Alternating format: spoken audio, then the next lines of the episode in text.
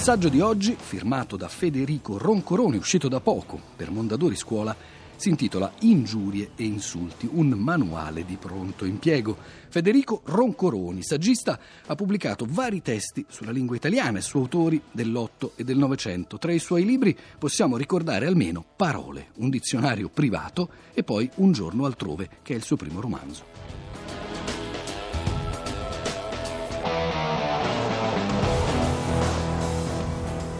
Sono reso conto ascoltando la gente, eh, ascoltando i talk show, ascoltando gli uomini politici che parlano, che eh, le ingiurie e gli insulti sono tra le parole più diffuse nella comunicazione quotidiana. E eh, mi sono anche accorto che la maggior parte di queste persone usa, soprattutto i giovani, usano queste parole, gli insulti e le ingiurie in modo molto casuale, senza sapere che cosa vogliono dire e senza sapere la, portata dell'offesa che arrecano e quando le subiscono, come e quando dovrebbero preoccuparsi di più. Di conseguenza c'è stato soltanto il problema della scelta, cioè quello di andare a selezionare un numero di ingiurie e di insulti che fosse compatibile con un manuale di pronto intervento. Ecco, a un certo punto ho pensato che fosse opportuno anche dare una valutazione, non soltanto una spiegazione del significato e dell'origine di queste parole, ma anche di graduarle dal punto di vista del grado di offensività. E, e a questo scopo ho pensato di scalarle in quattro gruppi che fossero poco offensivo, moderatamente offensivo, molto offensivo e gravemente offensivo. Si tratta chiaramente di una classificazione soggettiva che ha un tasso di oggettività relativamente basso perché poi agli ingiuri offensivi offensive, ognuno eh, reagisce in modo diverso, quindi classificarle tanto poco gravi eh, è proprio un fatto di sensibilità.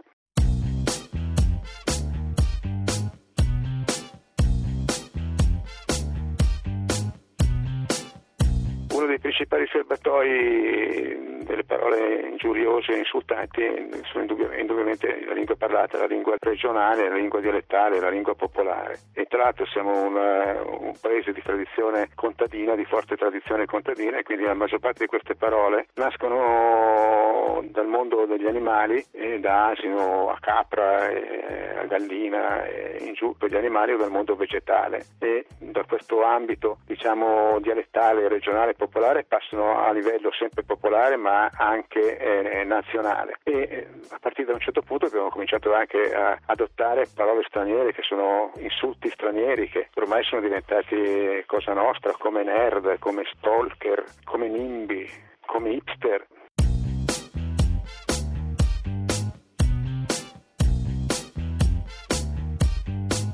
Io trovo che l'ingiurio e l'insulto siano parole incisive, pregnanti, graffianti, colorite, brillanti, spiritose, devastanti, certo qualche volta e anche distruttive, ma eh, sempre divertenti, sempre piacevoli a sentirsi, perché voglio dire, se eh, uno le, le, usa per offendere, basterebbe che dicesse scemo o che dicesse stupido, se invece va a pescare altre parole, finisce che dà espressione alla sua rabbia in un modo che eh, alla fine della fiera potrebbe essere il primo a riderne una volta che si rende consapevole di aver usato certi termini. La parolaccia e l'insulto sono un modo spiegativo di risolvere una situazione o comunque di comprometterla del tutto. Anziché argomentare, anziché spiegare, anziché difendersi, uno insulta. Quindi sì, eh, vorrei che fossero usate consapevolmente in modo tale che uno eviti di fare troppo male o